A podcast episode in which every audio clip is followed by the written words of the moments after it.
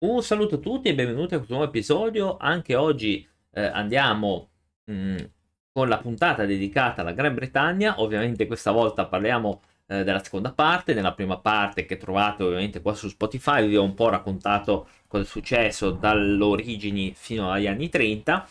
Eh, ora andiamo mh, mm, nel periodo seconda guerra mondiale, mh, mm, post seconda guerra mondiale, quindi più o meno andiamo verso gli anni 50 più o meno.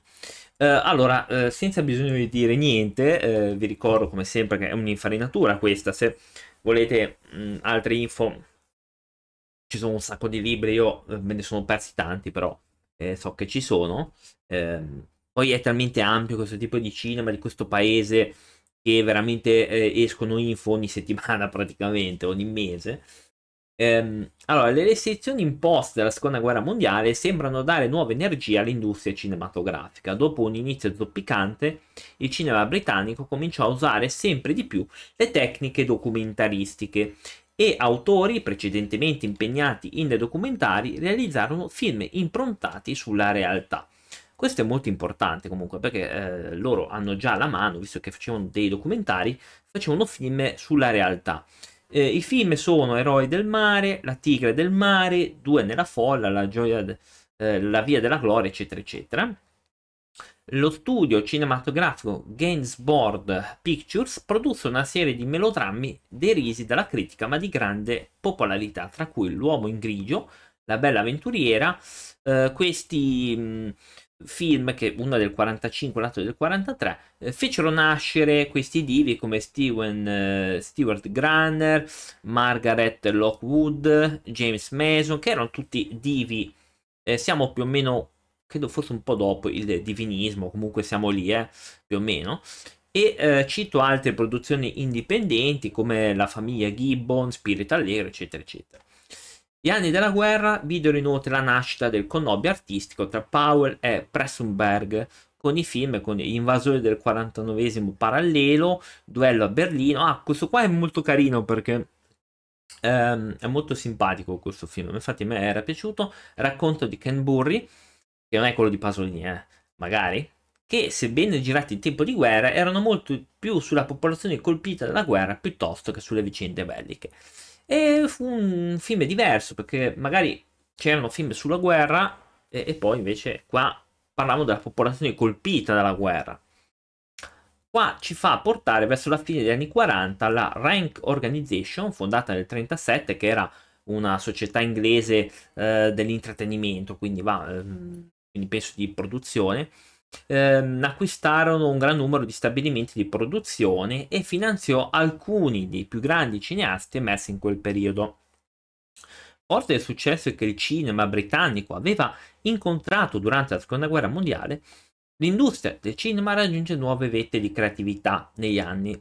Tra i film più significativi ci sono Breve incontro del 1945, dal quale vanno ricordati due adattamenti eh, presi da Dickens, quindi era uno scrittore, che sono Grandi Speranze e Oliver Twist, che è famosissimo. Fuggiasco, il terzo uomo, eh, il terzo uomo eh, di quello con um, Orso Welles, film bellissimo del 49, eh, io ve lo consiglio veramente, un film eccezionale, ehm, qua che lui fa mm, anche il cattivo comunque Orso Welles, e ehm, veramente un film che nonostante gli anni è ancora molto bello nel 2013 eh, scusate nel 2023 nel 2013 non, è, non siamo tornati indietro siamo andati avanti. Lapsus in, in, diretta. Comunque dicevo che è un bellissimo film nonostante tutto comunque gli anni che sono passati. Poi abbiamo avuto grandi speranze basate sul romanzo di Dickens e ho apprezzato un sacco anche questo.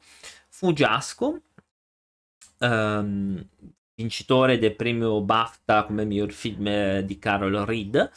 Um, terzo uomo molto bello, Scala al Paradiso, anche questo ho visto, molto molto bello, uh, diretto da Michael Powell anche. Uh, Narciso Nero, abbiamo avuto anche questo, Scarpette Rosse, che ho visto anche questo molto carino, e poi abbiamo avuto i Elling Studios, che era uno studio cinematografico e televisivo, um, che fecero queste commedie come eh, Sangue Blu, Lo scandalo del vestito bianco del 51. Negli anni 50 ci fu un leggero arretramento rispetto al prestigio che aveva acquisito il cinema britannico in campo mondiale e ci si cominciò a concentrare su commedie popolari, mentre le storie drammatiche legate alla seconda guerra mondiale erano rivolte al mercato interno. I film di guerra erano spesso basati su storie vere, in uno stile dimesso simile a quello già usato in tempo di guerra. Questi film contribuirono a far diventare delle star attori come James Mills, Kenneth Moore e eh, successi più grandi furono Mare Crudele, La giungla dei implacabili, Bander il pilota e altri. Di questo periodo sono anche le serie di commedie popolari come quella dei film su St. Trinians o quella sui dottori, iniziata con 4 in medicina. Eh, ovviamente c'è anche la rivale di mia moglie, ehm, altri come Operazione Fila, Mr. Brown contro l'Inghilterra, eh, nudi alla meta, lassù qualcuno mi attende. Questo qua l'avevo anche visto negli anni 60, non è malissimo. La verità quasi nuda, mm, ci sono anche queste delle commedie, tutte commedie comunque, eh. alcune vennero fatte sulla scia dello scandalo del vestito bianco, come per esempio l'incredibile avventura di Mr. Holland, la signora Omicidi del 55. Eh, film drammatici vennero anche fatti come Incubi notturni, su quale avevo anche visto, non è male, un horror eh, ad episodi eh, diretto da Alberto Cavalcanti, mm, un film eh, episodio adesso non ricordo, l'ho visto tanti anni fa. Um, so che era abbastanza carino la storia di, prima è di, di, questo pilota con questo sogno premonitore eh, la seconda se non mi sbaglio di questa ragazza ehm, e la terza è questa ricca signora che racconta di questo specchio. Um, ci sono cinque storie, la quarta è, adesso mi ricordo, mi sembra di questo due amici amanti del golf eh, che si giocano la moglie o la fidanzata, mi sembra. E la quinta, questo dottore che ha un ventriloquo e in realtà è il pupazzo e ha, mente sua. Comunque è una roba molto carina su incubi notturni poi c'è la tragedia del, del Capitan Scott e Mare Crudele. Um, e poi purtroppo la Ailing Studios cessò eh, di esistere nel 1958 e furono re- rilevati dalla BBC come produzioni televisive. Una censura meno restrittiva incoraggiò verso gli anni 50 i produttori di B-movie della Hammer Film Production.